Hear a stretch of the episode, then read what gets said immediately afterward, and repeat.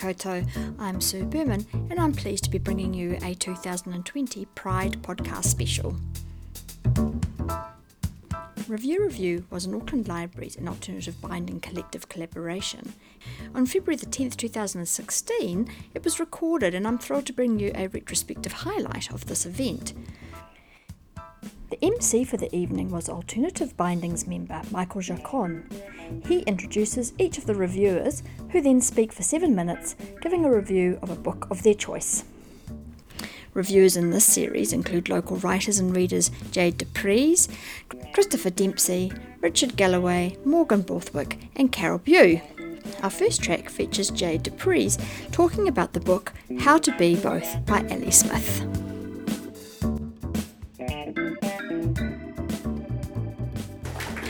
The, the Tonight Review Review, the idea is to do seven minute speed reviews of L G B T Q I, of uh, literature very, very broadly defined. Now, my role here is to, tonight is to um, introduce people, introduce our fabulous array of reviewers. I'd like to go with our first actual reviewer, uh, uh, Jade Du Preez.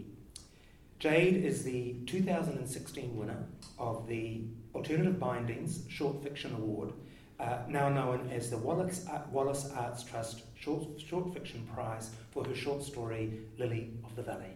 Congratulations. Now, Jade is an artist. She is a graduate of Elam's, um, Elam's um, Bachelor of Fine Arts program and Media Design School's course in three D animation.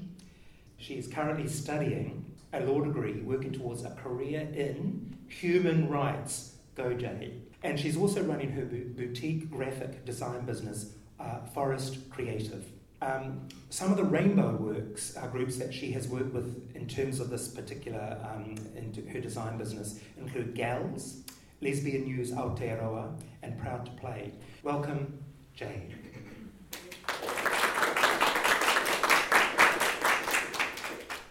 Thank you. Um, that makes me sound very impressive. And really, I haven't done this before, but uh, mostly I'm grateful not to be um, following Carol, who is a professional reviewer, and who's actually met the author I am going to talk about this evening. So this book, How to Be Both, is by Ali Smith.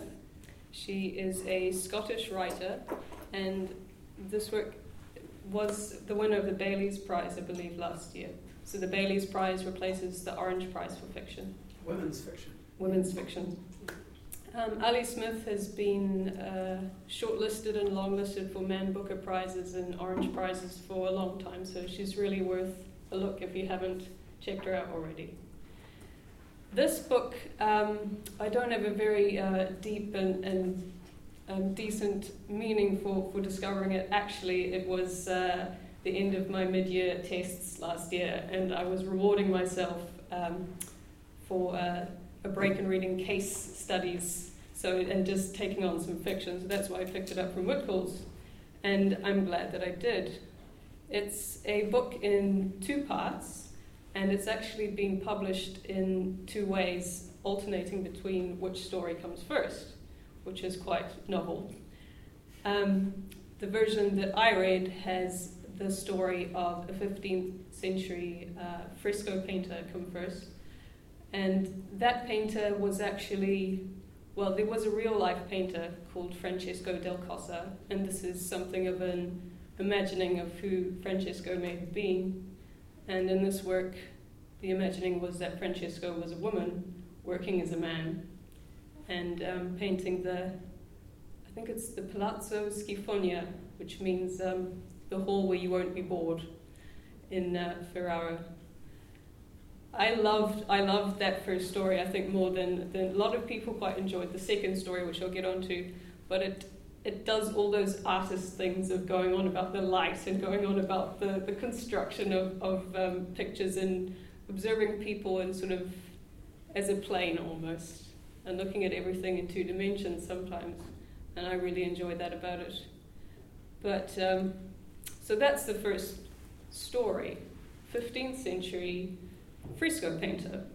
The second story is a teenage girl in London in the current time, And the way that these two people are connected is that the ghost of this painter is like dragged out of the ground as a spirit, not sure what's going on, and observes this girl in the National Gallery looking at her painting um, in a room that is where her painting is beside her rival's work as well, which kind of pisses her off because it's got more wall space. And so this is sort of the rivalry continues like way years beyond um, her her life. So the story of George, the teenage girl, um, goes on in terms of, and is sort of focused on George's uh, dealing with the loss of her mother. So George's mother was an artist, but a digital artist. So in the current time, and doing sort of guerrilla works by night while being a journalist and an economist during the day. So that's one of the how to be both sort of ideas that are at play.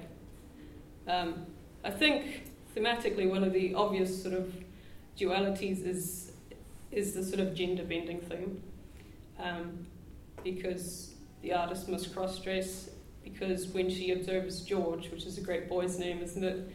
Uh, for the first time she thinks it might be a boy. But I think that the, the broader issue at play is how how the dead and the living can coexist, how um, memory can be so vivid and vital when you've lost someone and you're still sort of living in that time and space, but you're in a present time where they're so impossibly gone.